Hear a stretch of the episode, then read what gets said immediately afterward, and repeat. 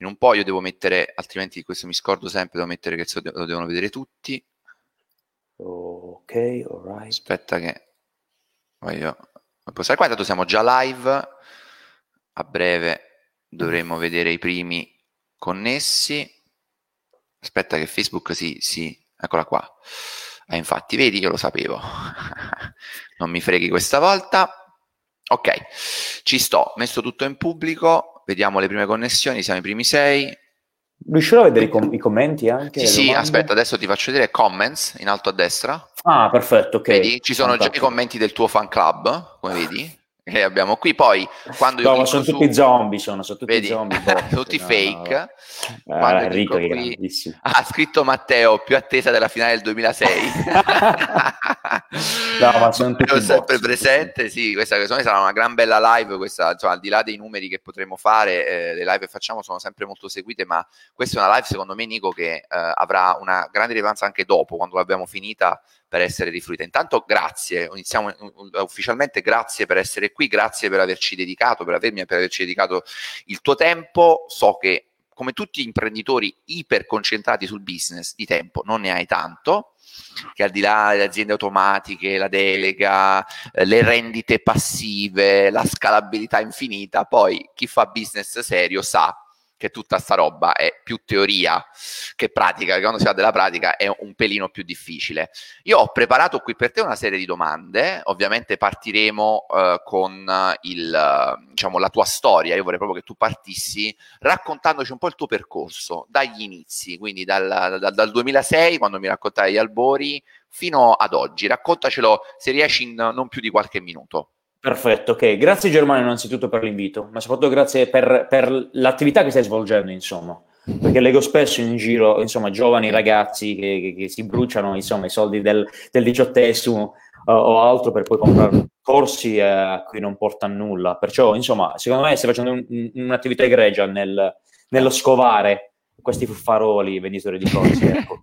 Eh, sì. sì, piccolo, ok, allora, um, pochi minuti per il mio percorso. Uh, sì. duemilasei, insomma, il mio primo sito web per una realtà, per un, un festival di cinematografico locale. Lavoravo in un negozio di computer, mi chiedono di fare un sito, gli dico di sì, e iniziai ad imparare a far siti, H T M L e Flash. E con quel piccolo curriculum che mi sono fatto qui a Gravina in Puglia, sono pugliese, nei primi mesi, nei primi anni, quando avevo diciotto anni, mi sposto a Milano a studiare design industriale al Politecnico, e, e lì uh, ho iniziato a lavorare come eh, part-time come web designer, un'agenzia uh, in settimana, nel weekend lavoravo per Sky, questa è un'altra storia.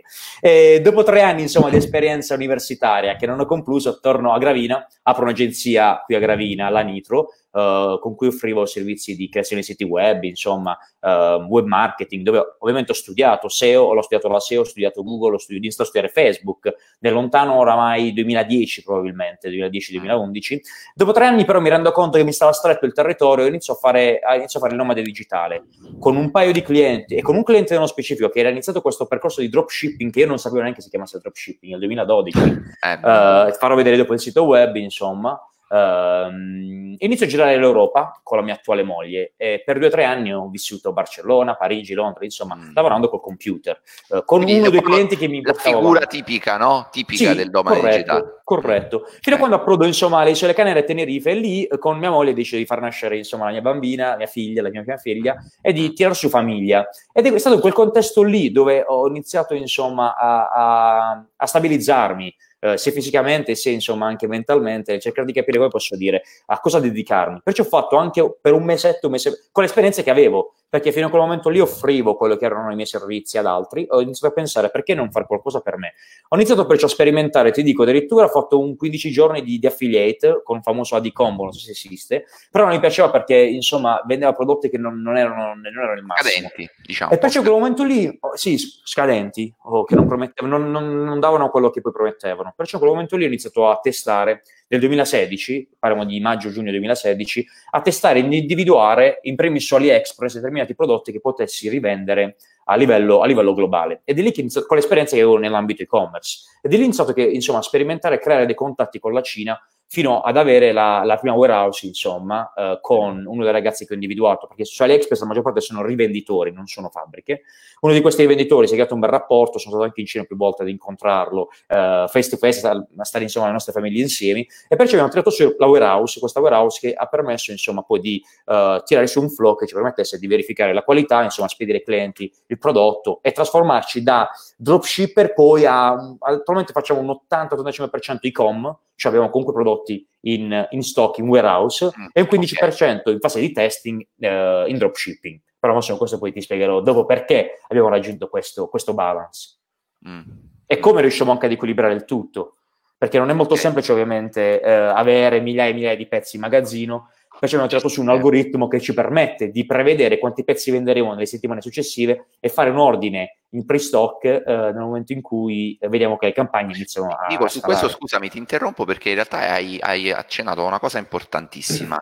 Si parla sempre nei corsi il mindset, il mindset. In realtà il mindset che strafiscono nei corsi per me è, è, è sbagliatissimo, perché il mindset è di fai soldi entro un anno o comunque fai soldi in breve tempo. Questo, e tu hai detto, abbiamo sviluppato un algoritmo, tu non ti sei limitato a fare questo, la tua crescita rapida eh, del business, quindi il business che hai costruito, non come lifetime business di Nico Nuzzi, ma come azienda Nico Nuzzi, hai scelto anche dei manager che provengono da grandissime aziende, ex manager di Google, di Facebook, giusto? Ci citi un po' i... Sì, il nostro C T O è un ex Microsoft, il nostro C O O, eh, ex Shopify, era il mio account manager. Uh, di Google ne abbiamo avuti due, uh, il primo è Google Expert, non è marketing manager ma lavora nel, nel marketing team, era di Google, era il mio account manager, hanno chiuso poi l'ufficio a Milano, sposato a Barcellona, è stato a lavorare per me e dopo un anno invece poi ne ho trovato un altro ancora, insomma, uh, migliore, ecco, con le caratteristiche, ex Barberi, la nostra product manager, uh, Microsoft l'ho detto, insomma, non so se mi manca qualcos'altro, però Qualco anche ex Facebook. Facebook, anche ex Facebook, praticamente sì. Sono due figure, una figura che non collabora più con noi, era lavorava per il customer care. Poi avevo scoperto che lei aveva lavorato nel customer care di Facebook, perciò abbiamo iniziato ah, ecco. a, a collaborare per quanto riguarda le creatività.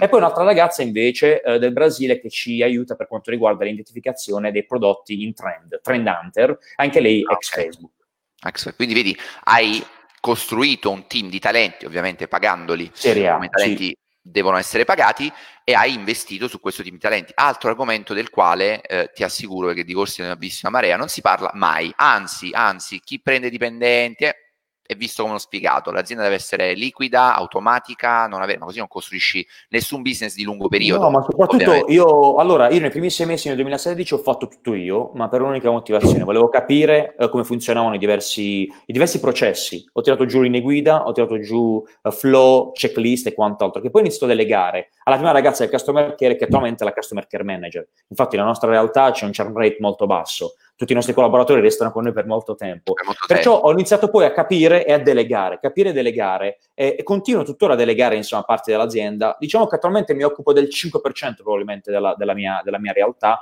è molto focalizzato soprattutto nell'individuare nuove figure di Serie A, perché sicuramente i calciatori di Serie A vogliono giocare con un calciatore di Serie A, e ottimizzare sempre di più i processi.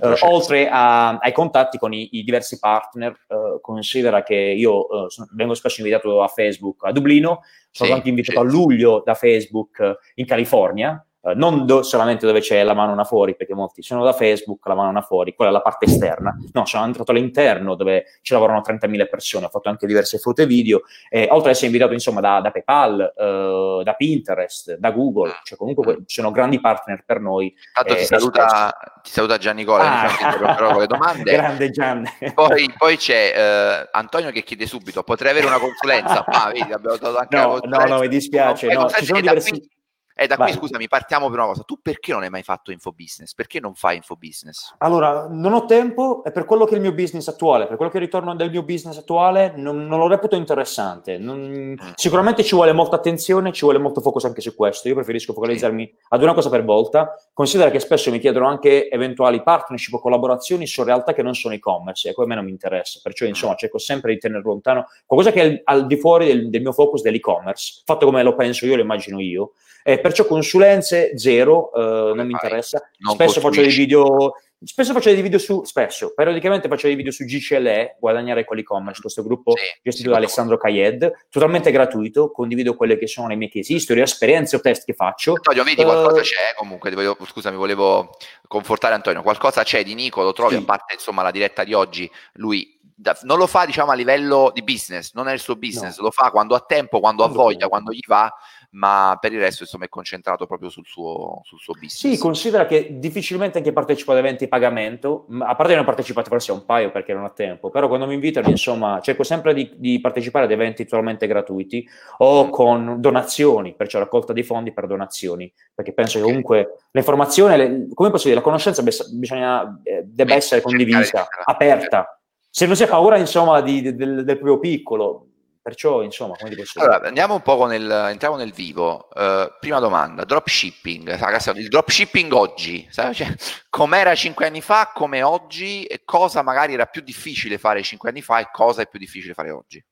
Allora, probabilmente cinque anni fa c'era era un po' una giungla, uh, da tutti i punti di vista. Uh, da una parte perché forse era più semplice vendere, perché mm. ovviamente i costi di Facebook, di advertising erano molto più, più bassi. bassi. Uh, di contro però c'erano molti limiti e problematiche uh, che uh, le grandi payment gateway in primis, ma anche Facebook stesso non era riuscito a gestire al meglio. Uh, ti parlo di PayPal, uh, che poteva bloccare anche i fondi nei primi dieci venti giorni, trenta giorni, ti chiedeva altrimenti i documenti, uh, uno Stripe o attualmente, attualmente utilizzo checkout punto com come payment gateway. Ovviamente non erano predisposti a questo, a questo, a questo nuovo um, Fusso, modo di fare business. Sì, di contro cosa, la cosa positiva era inoltre che eh, i clienti erano più predisposti a comprare, soprattutto da Facebook, perché purtroppo negli ultimi anni c'è stata una promozione di molti prodotti di scarsa qualità e anche i clienti, di fe- i clienti che attualmente sono su Facebook eh, sono proprio spaventati nell'acquisto online, perciò se prima si poteva raggiungere anche un conversion rate molto molto più alto, adesso aumentano i concorrenti,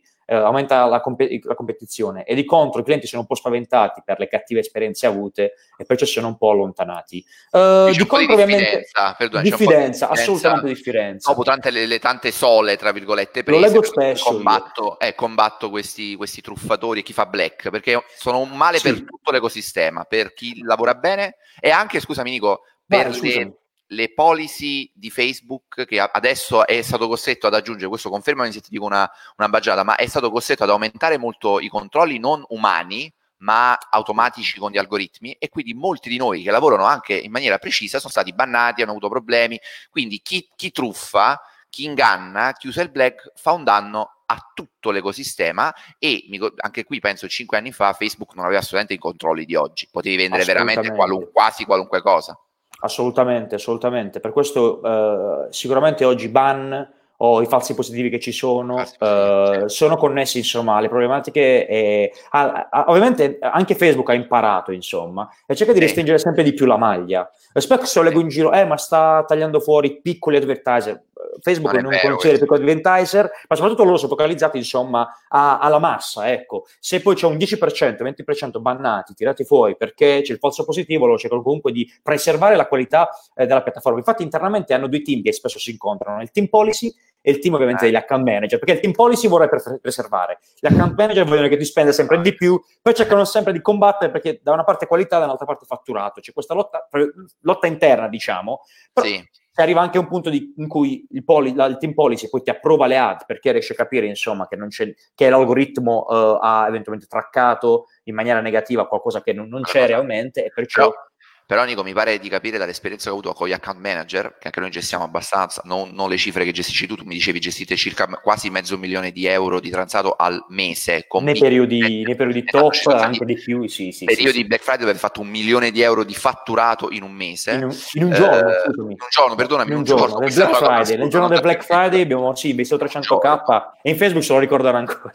Avete investito trecentomila euro in un giorno e fatto in un giorno un milione, quindi un sì. ritorno di tre e mezzo praticamente, sì, sì, sì, tre virgola tre. Sì. E noi, noi transiamo poco meno di cento k, quindi sono cifre molto più piccole, però secondo me vince tra gli account manager e i policy manager, alla fine sono quelli che delle policy che di solito hanno, sono un po' più forti, o almeno l'esperienza che ho avuto io è che se si decide che un contenuto su Facebook non può andare, non va, cioè anche in maniera no.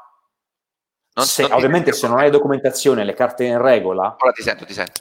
Esatto. Mi senti adesso, Germano? Sì, sì, sì, cioè, sì. Ovviamente sì, se non hai tutto in regola, eh, perciò se stai promuovendo qualcosa di totalmente al di fuori delle regole, landing page totalmente, insomma, uh, off limits, è chiaro che il tempo, anche l'account manager in primis non può farci nulla. Uh, diversamente se dimostri all'account manager e quel policy team, ecco, però non voglio parlare di questo perché fortunatamente per i prodotti che noi promuovevamo difficilmente aspetta, aspetta, accadeva Nico, qualcosa di questo detto, tipo. Nico, parla più piano, non si capisce ah, cosa dici. Ok, va bene Roberto, okay. Sì, perché Roberto, abbiamo quarantacinque tu... minuti ancora e perciò siamo sì. abbastanza... No, è vero, è vero, non possiamo essere come Alberto Angela, insomma, dobbiamo avere un po' di ritmo. Però ci proverò, e, Roberto, vai, perdonami. Vai, dicevi, vai, vai, no, vai. Dicevo, fortunatamente questo non avviene eh, per quanto riguarda la mia realtà. Ho un unico business manager, ho un unico profilo uh, che utilizzo, perciò ecco, nel momento, perché conversando, ecco, mi, mi chiedono spesso in molti, Nico, uh, adesso faccio white, però due anni fa ho fatto black e continuo ad avere dei ban. Il problema è questo, che quando sei in questa catena non te ne esci più. Ti posso dare, dire, insomma, diversi nomi di amici, insomma, che mi chiedono Uh, per favore, insomma, di trovare una soluzione perché oramai non riescono più da due o tre anni a lavorare con Facebook. Per questo, ecco, quando ci si inizia a lavorare in questo modo qui diventa poi difficile. Thomas chiede cosa e... si intende con black. Black è tutto ciò che, diciamo, è contro le policy, contro l'etica, spesso anche contro la legge proprio, cioè, voglio dire, non solo contro le policy di Facebook, ma proprio anche contro la, o l'etica, ma anche contro la legge. E Nico, mi confermerai che purtroppo chi entra in questa, um, questa camera oscura del black, appunto, nella forza, no? La forza, la, la, la, lato oscuro della forza, lo chiamo, sì. Difficilmente poi ne esce anche come mindset, cioè non riesce più a vendere, ha difficoltà a vendere in maniera pulita, perché non l'ha mai fatto, ha iniziato così, quindi chi inizia ah, col black, chi ha maestri del lato oscuro difficilmente diventerà un Jedi, per, per usare sì, la metà. Perché non riescono poi a concepire come è possibile portare del traffico a una, landing, a una, a una, a una pagina prodotto senza un advertorial, oppure nel copy, insomma, si vede solamente, ok, questo è prodotto, appena arrivato, solo cinquanta per cento, o free shipping solo oggi, insomma, senza sì, utilizzare strategie eh, classiche. Scarsi, la finta urgency, perché poi ci sono diversi livelli di black, no? C'è chi ti fa le finte pagine, le, f- le pagine con i finti dottori, e lì siamo proprio nell'illegale, chi ti dice ultimi tre pezzi rimanenti, invece ne ha tremila, e lì siamo nella furbata. Senti, c'è una domanda interessante in realtà, Nico, che eh, mi, ti, ti vorrei fare, ecco qua, la, la fa in realtà Savio. Uh, in un momento in cui Amazon ti garantisce la consegna anche in ventiquattro ore, come si può nel dropshipping convincere gli acquirenti ad attendere anche due settimane? Ti ricordo, dicevamo prima, tu eri contento di dieci giorni in questo periodo. È molto interessante questa domanda e io ho notato, ecco, è qualcosa che mi chiedono spesso in molti, è qualcosa di interessante perché se è un prodotto unico, se è un prodotto che è customizzato, se è un prodotto che ha veramente degli unique selling proposition interessanti, il cliente è predisposto anche ad aspettare. Uh, considera che noi negli Stati Uniti siamo sui dieci giorni di, di consegna, uh, o anche qui poi ho tirato fuori insomma un ordine, un tracking number, anche perché questo è qualcosa di cui eventualmente se riusciamo ne vorrei parlare, e il cliente è predisposto ad aspettare. L'importante è essere trasparenti, anche questo, anche Facebook questo lo chiede, trasparenti, e consegnare quello che si promette. Questo diciamo che è alla base, ovviamente. Il cliente in Italia, ecco, anche quindici giorni sono predisposti ad aspettare, Stati Uniti dieci, nelle Filippine, di cui stiamo iniziando a fare un test, sono predisposti ad aspettare anche quindici venti giorni. In Brasile anche venti giorni, venticinque giorni, perché i tempi di consegna sono molto più lunghi e i brasiliani sono predisposti a comprare qualcosa che viene al di fuori del, dei propri confini.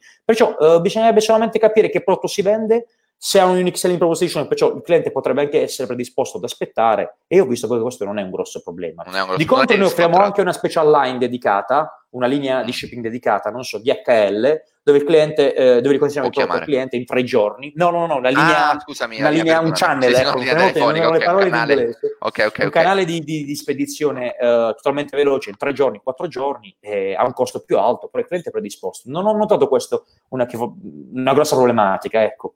Ok, eh, Nico, in realtà è arrivata la domanda che io prevedevo di Fabio, la condivido con te. Riguardo ai numeri dichiarati di fatturato, uh-huh. spesa D V e R O I, è possibile avere prove nel momento in cui vengono citati? Ci è abituata la trasparenza e anche in questo caso ci piacerebbe avere certezza riguardo alle affermazioni. Se, se, se, se mi consenti eh... rispondo al volo io su questa cosa subito. Poi ovviamente tu eh, puoi integrare. Allora, innanzitutto Fabio, qui c'è una prima cosa fondamentale, che eh, Nico non ci dovrebbe dimostrare nulla per un motivo, perché non ci sta vendendo i suoi corsi di formazione e quindi i R O I e i fatturati non ha motivi per inventarseli, se non possiamo pensare che è megalomane e insomma è vuole, è vuole apparire più grosso di quello che è. Eh, punto primo, quindi eh, io non sto non vi sto presentando un formatore che dopo magari vi dice venite, venite a fare il mio corso, punto primo. Punto secondo, Nico, è conosciutissimo nel nostro settore, ha un livello di personal branding molto alto, è conosciuto anche all'interno di Facebook e ti assicuro che non è uno che eh, spara e inventa numeri, ripeto, non ne avrebbe motivo e qui non c'è neanche motivo di andare a fare un accertamento fiscale in questo caso, però eh, lui deposita i bilanci, voglio dire, ha eh, un'azienda in Spagna, i bilanci sono alla luce del, del sole, dopo ci condividerà tra l'altro una dashboard eh, di uno degli e-commerce che sta scalando, magari potremo vedere anche qualche numero, però ci tenevo a dire questo, poi Nico se vuoi aggiungere qualcosa anche tu, eh, ovviamente. Sì, ma allora io ti dico, una volta all'anno organizzo anche questo piccolo meetup gratuito, perché molti sì. mi vogliono incontrare, vedere, ho anche ospitato più volte dei marketer eh, a casa, insomma, in Spagna.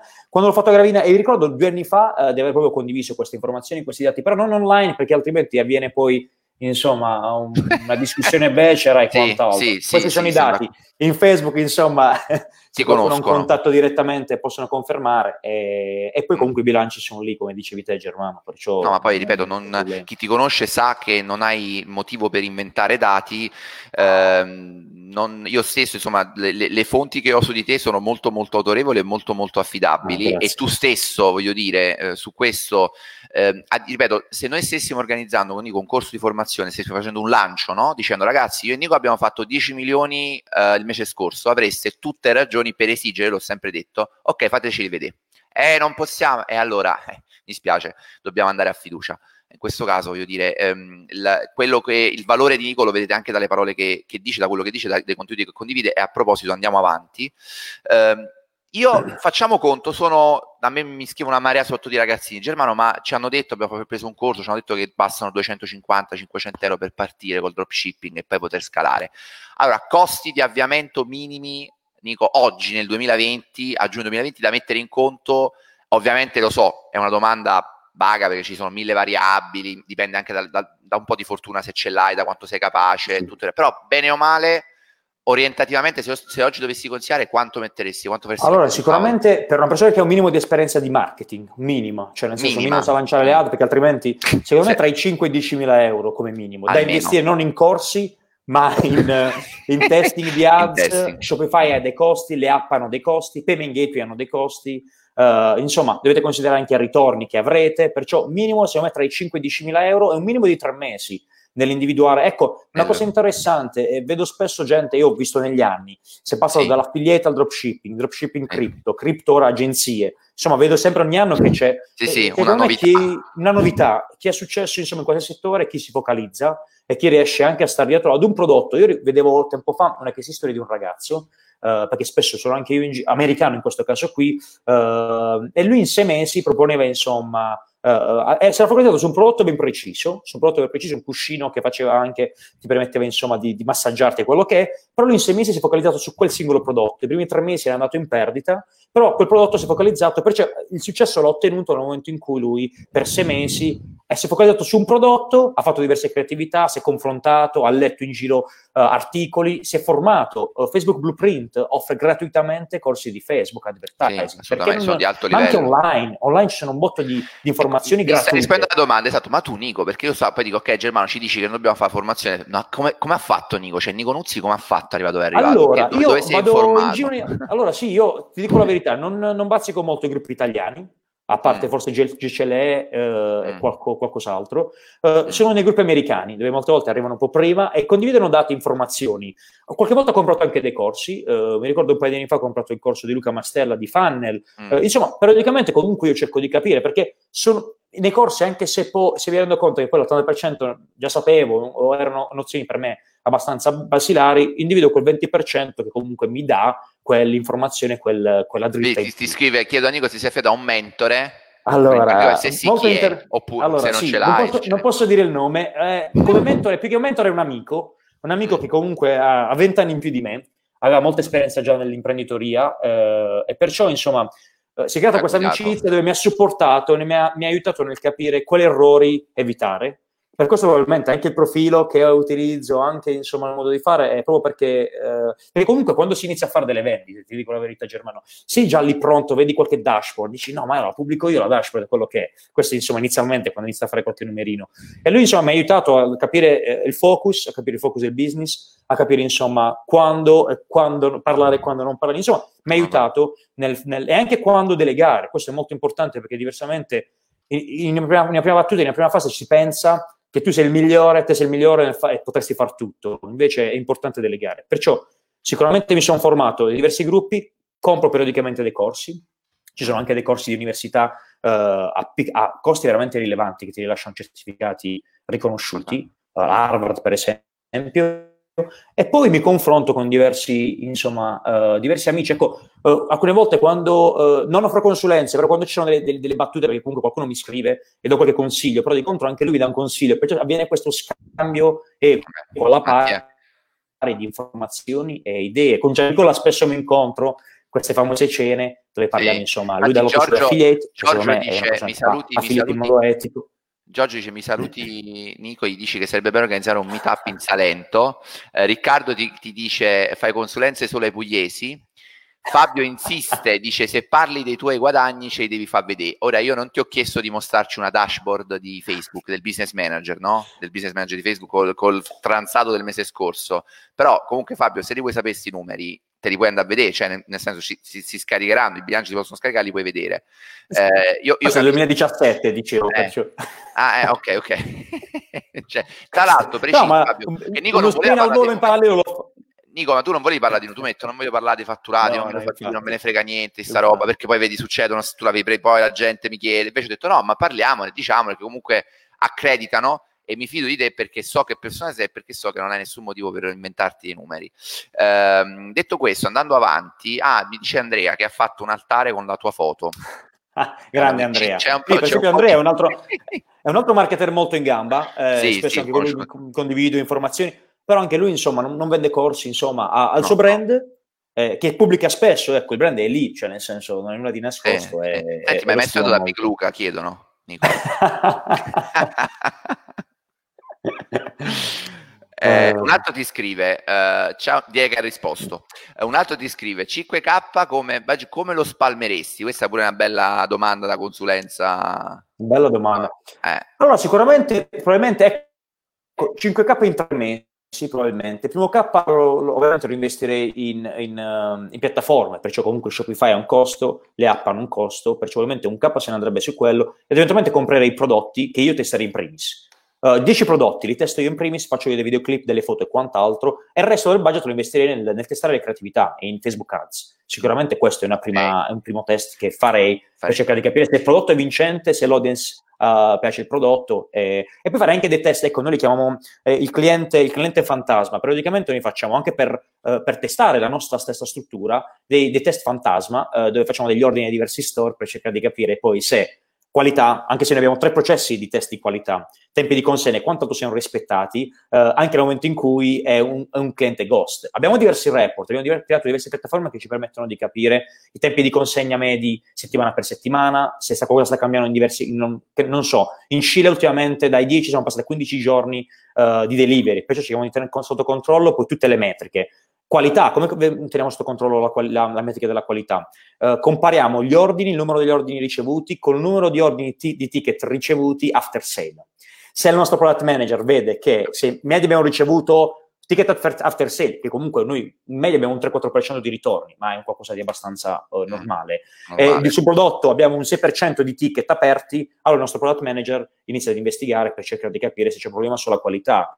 Eh, Certo. Um, perché e questo è molto importante quando si inizia a lavorare con la Cina. Mm, sì, con la Cina. Fortunatamente, ecco, noi ultimamente stiamo spalmando, abbiamo individuato anche diversi supplier in giro per il mondo. Abbiamo un supplier in U K, un supplier in Ucraina, uno negli Stati Uniti, uno in Italia anche, con cui stiamo un po' spalmando, perciò non siamo solo focalizzati con il mercato cinese. Però con il mercato cinese è molto importante capire che se si chiede lo sconto ti abbassano la qualità, se si chiede, perciò noi eh, diciamo abbiamo adottato mh, una strategia, un flow di analisi in tre step per evitare eh, che quello che il cliente riceve poi non è quello che non è quello che, che, che le ad o Senti, ci sono delle domande, vorrei, vorrei, vorrei farle perché sono importanti. Chiedo a Nico la percentuale di ricarico che applica e quale secondo Nico sia la percentuale più realistica per stare dentro alle spese di sponsorizzazione, e allego io la percentuale media, diciamo, di guadagno per te, quant'è il tuo margine, il tuo gross profit? Allora, possiamo calcolare insieme. Eh, di solito su allora di solito un prodotto, ecco, noi allochiamo al costo all'advertising un terzo circa, come massimo, costo massimo, spesa massima, al costo del prodotto. Perciò di solito facciamo in questo modo qui, dipende anche dal costo del prodotto. Parliamo di un prodotto che costa, che sta tra i zero e i venti dollari. Diciamo l'esempio, esatto. Diciamo tra i zero e i venti dollari, basic. Okay. Il prodotto ci costa dieci dollari, compresa la spedizione. Noi lo vendiamo a trenta. Di questi trenta, dieci vanno al prodotto, dieci vanno in linea di massima, probabilmente anche meno, al costo di A D V. A D V intendo Facebook, Google, piattaforme per fare email marketing, eh, carrelli abbandonati, S M S e quant'altro. Di quell'altro terzo non è totalmente profit. Di quell'altro terzo consideriamo che abbiamo di solito un minimo, un cinque per cento che va in payment gateway. I payment gateway ci sono. Considerate che i payment gateway di norma ti bloccano i fondi, il quattro per cento dei fondi, o anche di più se sei un nuovo, per sei mesi. Perciò payment gateway un cinque per cento, cinque per cento va in ritorni, quello in ritorno comunque è un costo. E poi c'è il team, il team insomma, perciò uh, potenzialmente... La gestione dei costi, no? Quante voci su quei trenta euro che faccio vedere il fatturato, eh, fammi vedere quanto ti resta poi andando a scomporre, no? Assolutamente. Eh, dice Filippo, che salutiamo, Filippo mi ha parlato benissimo di te, eh, io non mi fido di chi mi parla bene, Filippo, io ho detto, ah, strano che... Ah, no, Filippo è numero uno, anche lui. Anche sul desco è il mindset di Nico, lui dice, eh, chiede Cristina, Cristiana, perdonami Cristiana, in sintesi Nico fa in parte dropshipping e in parte private label? Giusto. Allora, noi facciamo questo, uh, facciamo in parte dropshipping, in parte uh, stocchiamo a cui direttamente i prodotti e li customizziamo. Non so se vogliamo definirlo private label, probabilmente sì, perché private label è pro- probabilmente più... Uh, Qual è la differenza sostanziale tra i due? Per, per i neofiti, chi non ne sa nulla? Qualcosa è... Private label è... È drop. Drop. Allora, probabilmente, probabilmente ecco perché secondo me come sei collegato più uh, al, al business di Amazon, dropshipping è un prodotto che la fabbrica produce, lo prendi tale e quale e lo rivendi al cliente finale. Uh, anche con label eventualmente della fabbrica. Private label invece quando chiedi alla fabbrica di customizzarlo, ti metti il tuo brand.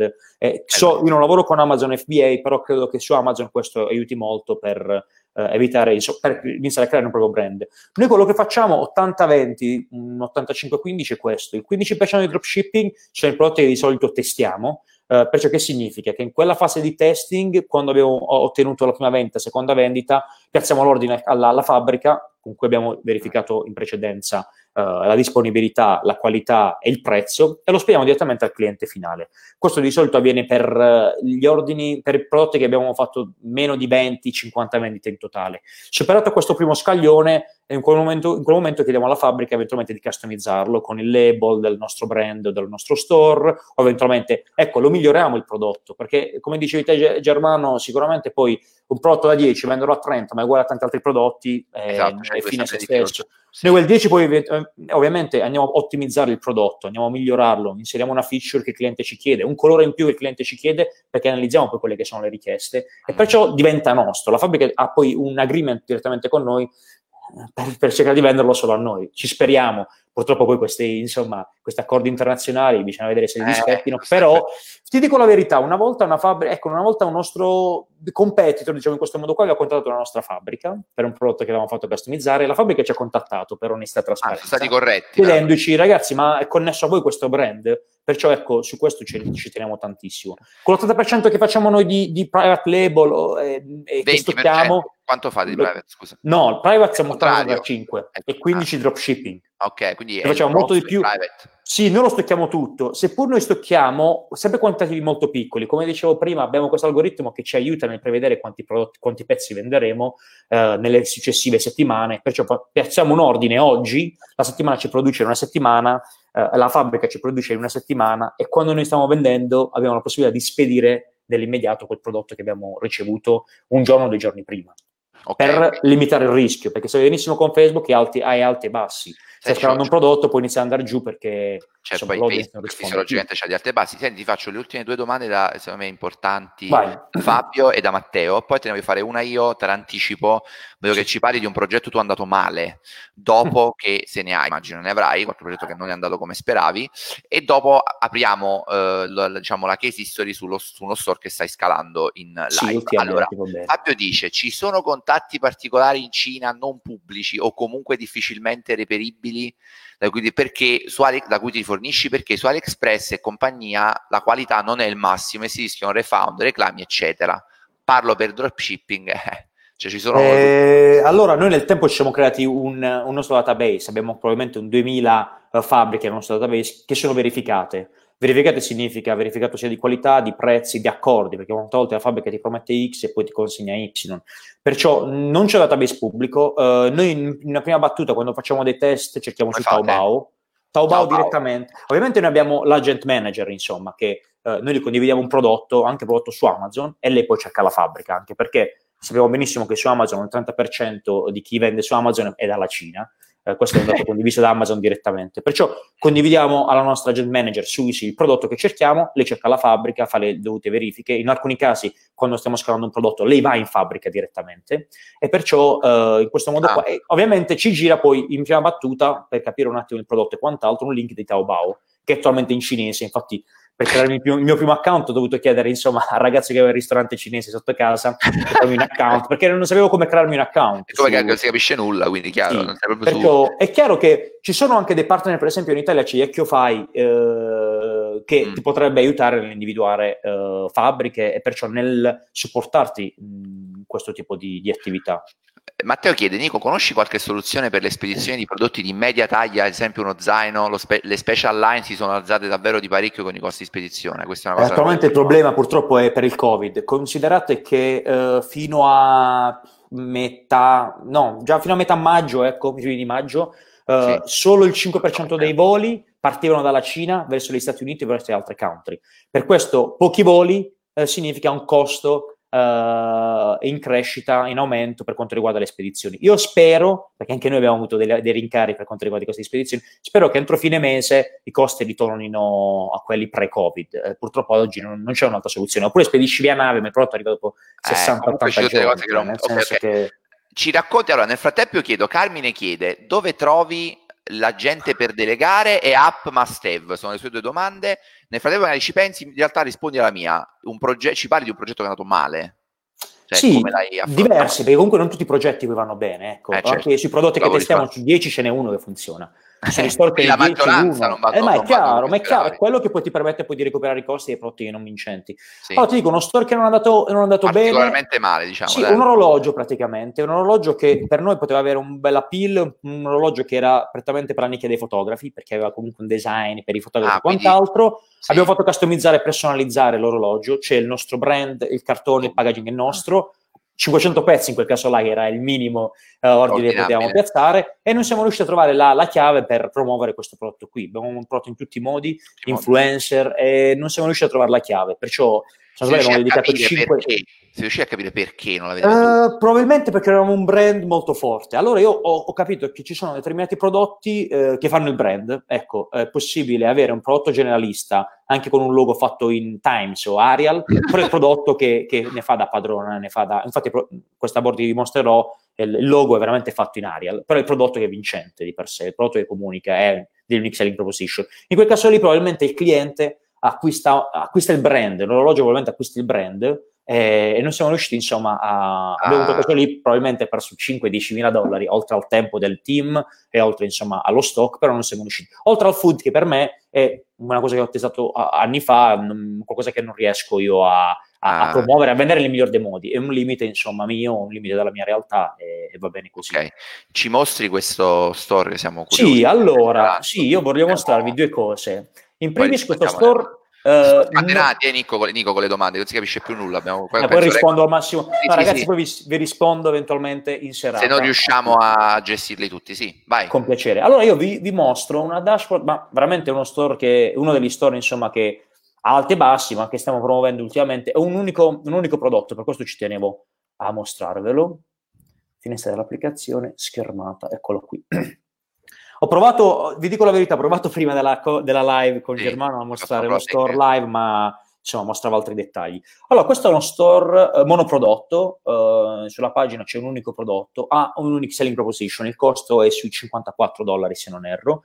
Eh, non parliamo di grandissimi numeri, però di, parliamo di numeri stabili, come vedete dal primo aprile. Questo era uno store creato un anno fa, morto, cioè morto nel senso abbiamo investito qualcosina ma non ne aveva, non aveva preso. Il primo aprile è il nostro nuovo marketing manager, che viene da un, dal più grosso gruppo di farmacie italiane, uh, ha iniziato a fare dei test con delle nuove creatività, con dei nuovi angle, e ha trovato la, la via, insomma, per scalarlo. Questi alti e bassi sono dovuti anche per i costi di spedizione che erano aumentati verso aprile, poi da maggio abbiamo uh, fissato questo, perché per gli Stati Uniti i costi di spedizione erano quasi raddoppiati, perché abbiamo dovuto aumentare il prezzo del prodotto, e poi da maggio si è ripreso. Un dato interessante che vorrei farvi vedere in questa, in questa slide. Sì.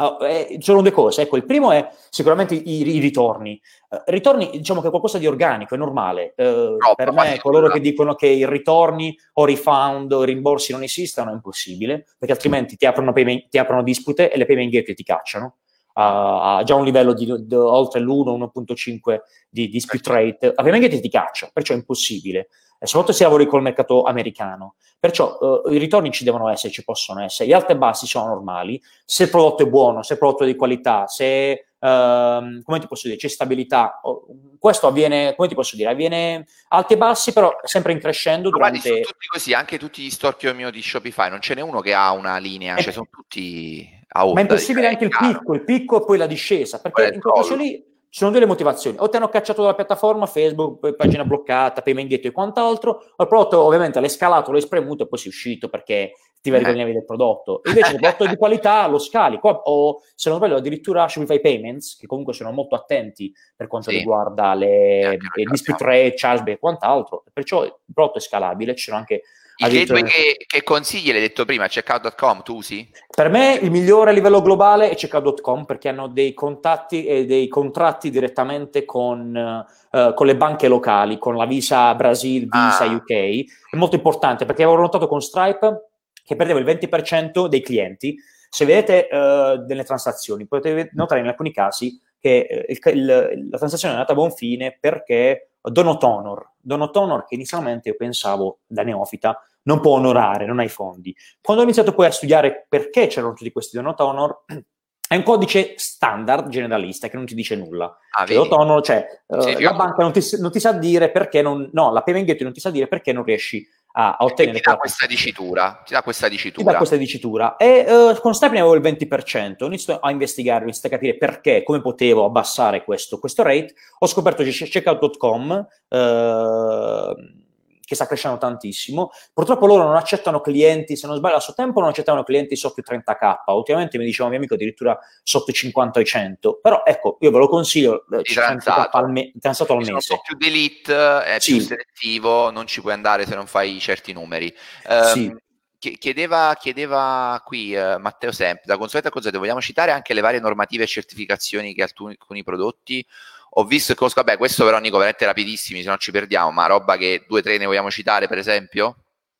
Sì, ovviamente eh, mi parli, aspetta che non vedo la domanda, perché ecco, ecco, te, la, te, la, te l'ho messa io, te l'ho messa io. Per secondo te vogliamo citare anche le varie innovative certificazioni dei prodotti in cesto, visto che conosco molte ragazzine, sono sbagliate. Beh, ovviamente sì, eh. se si vende nel mercato europeo c'è la C E A, la C E A. Prodotti medicali ultimamente per il mercato americano e F D A, cioè nel senso questa è la base. Però ma anche la, la parte che... contabile, Nico, io penso, cioè non, non si, le fatture che devi fare, le, le, i corrispettivi. Fatture, line, eh, anche, sì. anche eh, le ricevute di credito, non ricevute di credito, aspetta, no, le note di credito. No, note cioè di nel credito, senso, lì per noi, noi abbiamo dovuto creare una piattaforma dedicata per mm, essere però... nono, perché se domani arriva un controllo noi abbiamo tutto lì preciso, fattura fatta per ogni singolo cliente, nota di credito, conversione dollaro-euro, perché noi stiamo in Spagna, non puoi mostrare una fattura in dollaro, siamo in Spagna, la fattura deve essere in euro, ci colleghiamo a mezzanotte con la Banca Centrale Europea per scaricarci eh, il valore del giorno del, dell'euro-dollaro, cioè non puoi immaginare per fare la piattaforma di eh, contabilità quanto tempo ci avevamo messo. Alessio si chiede, ciao ragazzi, cinque K non sono pochi considerando anche spese di avviamento, apertura, partita I V A, G D P, allora se qui se parti, Alessio, se parti completamente da zero, zero, zero, sì. Secondo me ce ne vogliono dieci quindici minimo.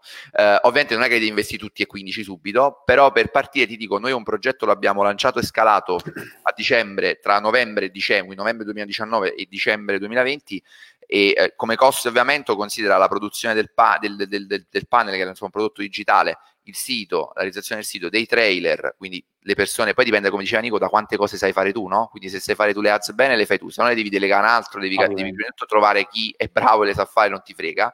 Considera, noi abbiamo speso almeno seimila euro solo per il lancio e poi siamo partiti con un budget di centocinquanta euro al giorno, scalato a mille euro al giorno entro due settimane.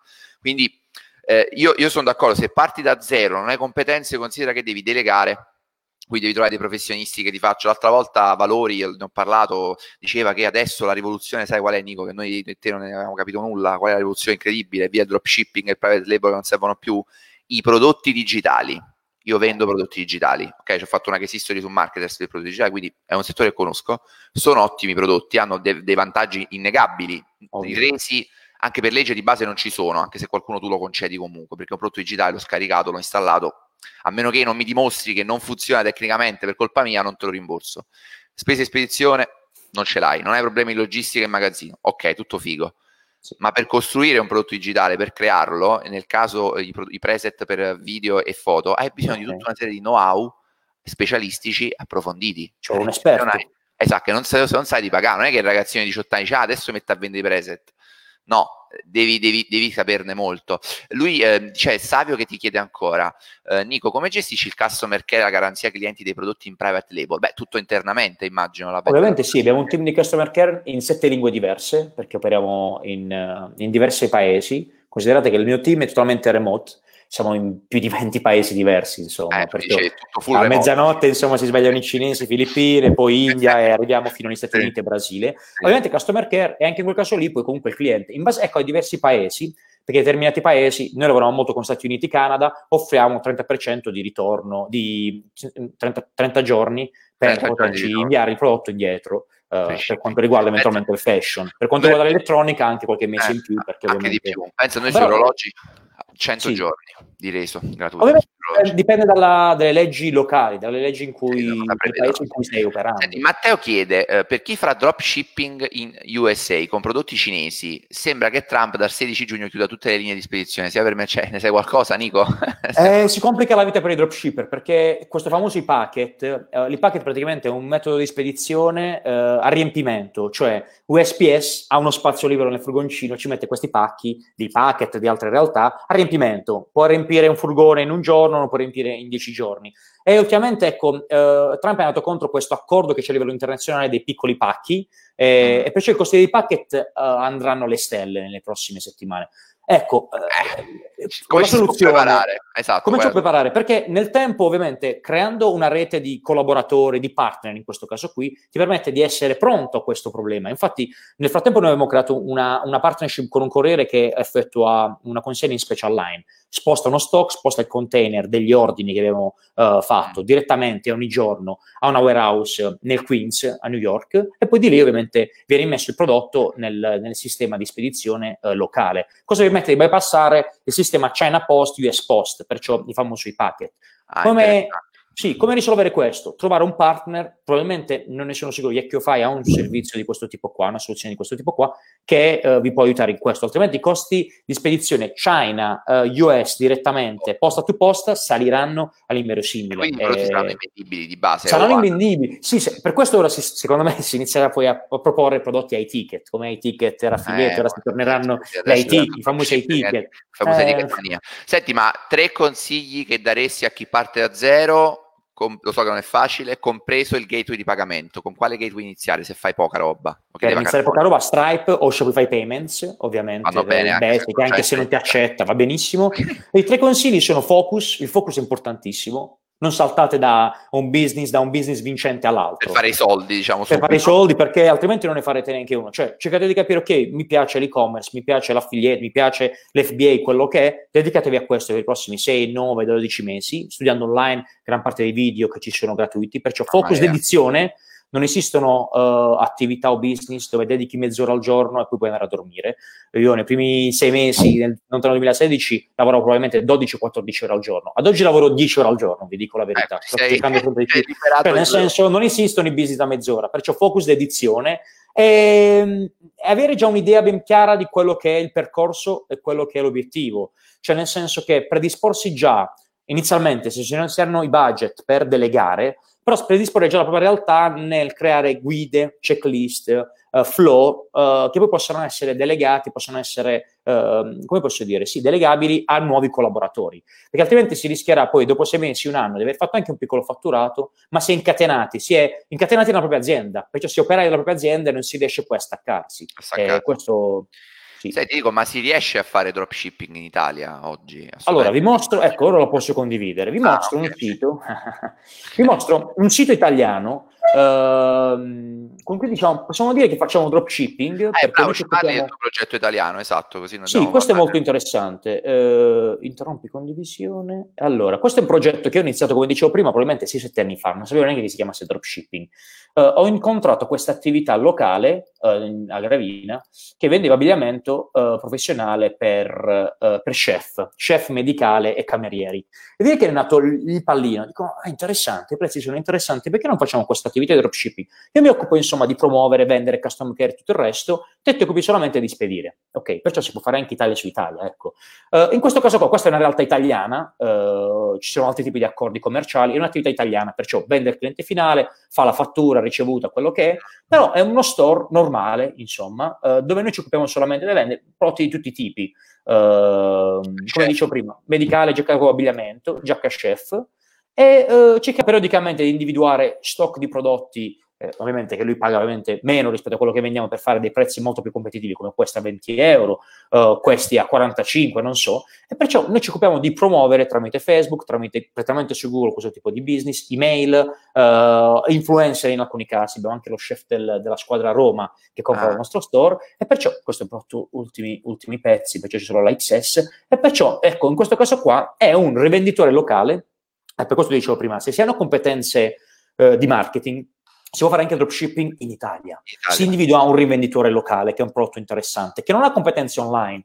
Uh, purtroppo in Italia mh, credo che l'ottanta-novanta per cento delle, delle realtà che sono medio-piccole non hanno competenze, non hanno budget da allocare al marketing, all'online. Perciò se hai una piccola agenzia o sei fatto comunque uh, piccoli test, sai meno male come uh, lanciare e fare A D V, questo è un, secondo me è un buon inizio. Trovare un piccolo rivenditore locale che ha la possibilità di spedire al cliente finale, cioè un minimo di gestione uh, della supply chain. Diversamente anche i locali mailboxes possono occuparsi di questo, cioè si porta lo stock a locali mailboxes e loro fanno la spedizione, ed è fatto, ecco, l'attività di dropshipping anche con un'attività locale, non necessariamente cinese o, o non, non so dove. Esatto, può essere anche un'attività un made in Italy. Noi per esempio stiamo cercando, abbiamo preso in affidamento un portafogli in pelle fatto a mano, molto bello, difficile il settore, eh, perché quello dei portafogli è un settore molto molto inflazionato, però come dicevi tu, sì, in effetti si può assolutamente partire prodotti italiani. Senti, eh, Nico, qui pure a me mi sfracellano sempre i zebedei, io li capisco i ragazzi, un po' di fonti,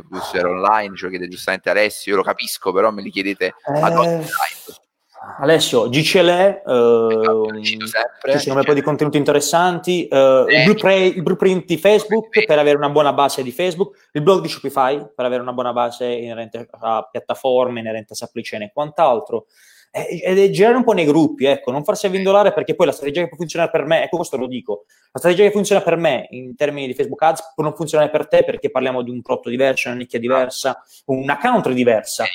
Prendere, prendere quanto più possibile, fare dei mini test, prendere e fare dei mini test. È bravo, lo conosci in questo campo? Che allora, per quanto riguarda l'affiliate, sicuramente già Nicola Montesano uh, fa anche lui no, dei corsi io, interessanti. Io, okay, sì, okay. Uh, per quanto riguarda per esempio il pod, spesso mi sono trovato d'accordo con Gesù e Carlo uh, Garofalo, anche, è molto molto molto in gamba.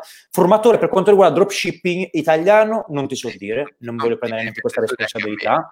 Eh, internazionale ti posso dire i big, che sono Ezra Firestone. Ezra Firestone è, è molto molto molto in gamba, e-commerce in generale, addirittura ti mostra lo store.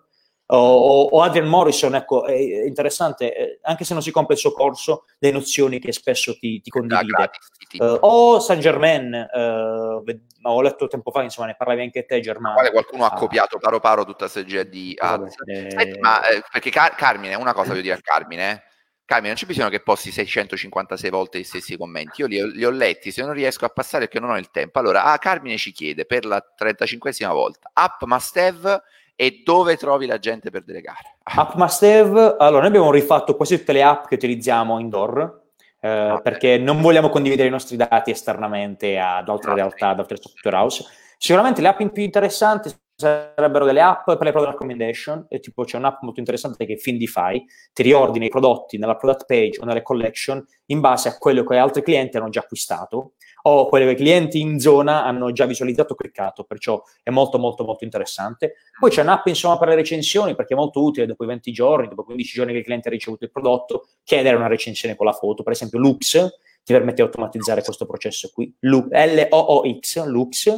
Ah, Loox. Uh, altre app Sì, Loox. Uh, altre app interessanti, c'è un'app che adesso è stata acquisita direttamente da Shopify, che era, uh, aspetta, come si chiama per i ritorni? Easy Refund, Easy Return, uh, che è molto molto utile, interessante per, uh, per gestire i ritorni, secondo me è molto molto molto utile. Ecco, una chicca, non do, non, questa non la condivido spesso, uh, una chicca che vi condivido subitissimo, fatemi trovare il nome ben preciso perché altrimenti entro in uno store. Una chicca, questa è un'app molto interessante perché ti permette di individuare Uh, i profili degli utenti che comprano dal tuo store. Uh, praticamente questa è un'app approvata da Instagram, approvata da altre piattaforme, perché altrimenti non, non riuscireste a ottenere queste informazioni. Si chiama Customer Intelligence. Cosa fa quest'app? Praticamente analizza tutti i clienti che hanno acquistato dal tuo store o che hanno abbandonato il carrello, cerca di individuare quel profilo, perciò nome, cognome e email, sulle diverse piattaforme open, cioè dove che hanno profili uh, pubblici aperti, Instagram o LinkedIn o Facebook, e te li mostra in questa sezione qua.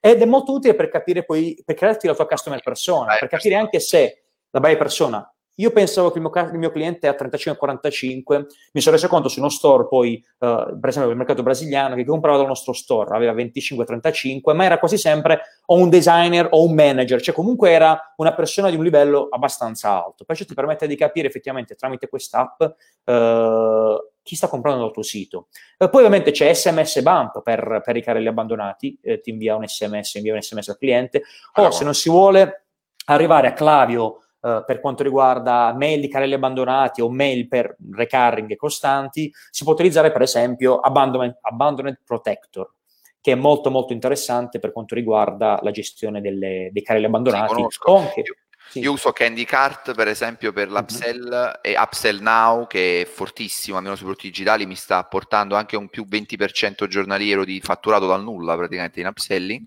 e, e, e c'ho, l, l, l, un altro che avevo usato per il return, non è quello che dici tu, non mi ricordo come si chiama, che lavora molto bene, e c'ho anche un'altra app di post purchase che ti fa andare su una landing dove ti mette con uno sconto particolare tutti gli altri prodotti che hai nello store, che anche post purchase, si chiama post purchase proprio, si chiama, ah, non ricordo okay. la seconda cosa. Lorenzo, e qui possiamo chiudere, mancano quattro minuti, ovviamente anche se sforiamo di un minuto nulla succede, ma non voglio tenere, eh, siamo stati già un'ora, insomma, bella, bella corposa con, con Nico. Eh, potreste parlare della digital tax dei business digitali click e download? Mm, io Allora ti dico, non Lorenzo, non, non, allora, ti dico, io che vendo prodotti digitali non conosco, non so, non, non mi risulta che ci sia digital tax, forse confondi la digital tax che si vuole applicare ai colossi del web, come Amazon, Google, Facebook, una roba della quale si sta parlando da tempo, scritta con i piedi, al fatto che devi pagare le tasse pure se vendi prodotti digitali, perché qualcuno vi ha detto erroneamente che se fai, se vendi prodotti click e download... Intanto mi sa che Nico si è bloccato, eccolo qua. Se vendi prodotti click e download, ehm, te ne puoi fregare di fare le fatture. In realtà non è così, devi anzi fare una differenziazione se, per esempio, come noi vendi worldwide, e quindi quelle extra U E sono senza I V A, ma devi comunque tenere un rendiconto di quello che stai vendendo. Quelle in Europa sono invece con l'I V A, quindi ti assicuro noi abbiamo una contabilità che ci costa anche abbastanza al mese, che fa soltanto questo e cura le fatture, i rendiconti, eh, chiede il codice fiscale, la partita I V A quando manca, anche lì ci sono delle app che si potrebbero integrare per la richiesta, che poi come sappiamo bene, Nico confermerà, su Shopify il checkout è intoccabile. Cioè tu non puoi customizzare il checkout, le voci del checkout, quindi c'è un altro problema quando vieni su Shopify, cioè il fatto che tu alcuni dati fondamentali per l'emissione della fattura non ce l'hai di base su Shopify, è, è più difficile. Uh, lui dice l'imposizione I V A infatti uh, al business che vendono tipo ebook presets in Europa, sì, l'imposizione I V A c'è, cioè la devi pagare, c'è l'I V A sopra, quindi devi pagare l'I V A regolarmente, quindi su trenta euro devi fare trenta euro meno i costi di ads, meno i costi di gestione, meno l'I V A, se c'è l'I V A inclusa, la devi considerare. Nico, per chiudere, quindi facciamo un esempio, su cinquecentomila euro di fatturato in un mese, ok, su dropshipping, mm-hmm. più o meno a te in mano, orient- orientativamente, no? Quanto resta Allora, dipende, ecco, cosa intendi, se intendi in mano come profitto o altro, però consideriamo, facendo un piccolo calcolo, come vol, cinquecento... margine lordo, parliamo di margine allora, lordo, allora, se consideriamo di cinquecento, restando stretti proprio, centocinquanta, centottanta, facciamo centocinquanta per semplificare, sì. centocinquanta di prodotto, centocinquanta di marketing, sono trecento che se ne vanno e duecento ti restano. Eh, ti restano. Di questi duecento bisogna togliere minimo cinquanta k per quanto riguarda le payment gateway e siamo a centocinquanta. Poi co- togliere almeno altri cinquanta k probabilmente, dipende poi eh, dei ritorni e quant'altro. Facciamo finta insomma che abbiamo zero ritorno in questo caso qua, però almeno secondo me togliere i costi di, di, di team. E perciò insomma togli altri cento k e siamo già a cinquanta se non erro. Da questi eh. cinquanta togliere l'IVA, le tasse ah, e quant'altro. Sicuramente sì, ecco, sono progetti, no, ma sono progetti sicuramente a lungo periodo, cioè nel senso, se vendi ovviamente sì, se vendi però in quel caso lì, ecco, come dicevo probabilmente prima della live, molto dipende da quello che è il, bo- il, fon- il focus e l'obiettivo dell'azienda. Se l'obiettivo è quello di vendere poi il brand, se l'obiettivo è poi il returning customer, quello che, di cui non si parla mai, mai, value, mai, mai. C'è una motivazione, è returning customer, cioè l'obiettivo principale di un e-commerce che fa, che, che fa advertising tramite Facebook è prendere un cliente da Facebook che debba uh, coprirti i costi e basta, perché il vero margine, il vero profit è sul ritorno del cliente secondario. Ad oggi fortunatamente i costi di, di A D V sono ancora bassi, però considerate che tra uno o due anni, quando entreranno molti più competitor, probabilmente tu investi uno, ti tornano uno e mezzo. Con un e mezzo togli poi il costo del prodotto, ti resta in tasca zero. L'obiettivo è quello di puntare a far ritornare il cliente e perciò poi non avere il costo di advertising. E questa è l'idea, cioè, è come quando investi in tivù, è come quando investi insomma su, su, in, su riviste. Quando... Sì, sì, esatto, esatto. E soprattutto, consentimi, se l'obiettivo istorio è adesso vendo, faccio il fatturato e metto i soldi in tasca e mi compro la supercar, avete sbagliato tutto, perché siete dei coglioni, lo dico in francese, se vi comprate la supercar dopo tre mesi di dropshipping, ammesso che sia possibile farsi tutti questi soldi, ma Nico, credo che mi puoi confermare che è abbastanza, eh, diciamo, inverosimile avere centocinquanta centosessanta mila euro da spendere. Eh, se non spedisci prodotti o se non rispondi ah, ai clienti... Eh. Li puoi anche fare, però diciamo che è un business che se non t'arrestano, se non t'arrestano dura poco, quindi voglio dire... Se ti fa multe dura comunque poco, però se vogliamo costruire un business e un'azienda ci vogliono tempo, soldi, fatica, pazienza e mindset vero, e penso che eviti di comprarti una macchina da duecentomila euro al, al sesto mese. Lì non avresti neanche il tempo, Germano, probabilmente sì. di, di, di, di godertela la macchina, ti dico la verità. Cioè... Vabbè, li reinvesti, li reinvesti in azienda per crescere, come del resto hai fatto tu. Quindi l'ho fatto io, sì. Dice, dice Davide, chiudiamo qui e poi liberiamo il buon Nico, lo ringraziamo ancora per il suo contenuto di altissima qualità. Il R O I è bassissimo a livello. Beh, in base no, sì, aspetta. Cioè, nel senso... Però aspetta, se il R O I lo intendiamo il return on investment, il R O I, uh, sì. il R O I là effettivamente non è basso, eh, devi considerare poi quelli che sono tutti gli altri costi no. che tu hai, cioè, il R O I magari eh, di team, eh, di payment gate, cioè nel senso, ritorno sull'investimento, se parliamo di R O A S banalmente, probabilmente il ritorno è alto, però ci sono altri costi che bisogna considerare. Sì, vabbè, lui parlava di R O I, quindi in generale di quanto su dieci euro investiti quanto ci sto fatturando, quanto ci sto marginando.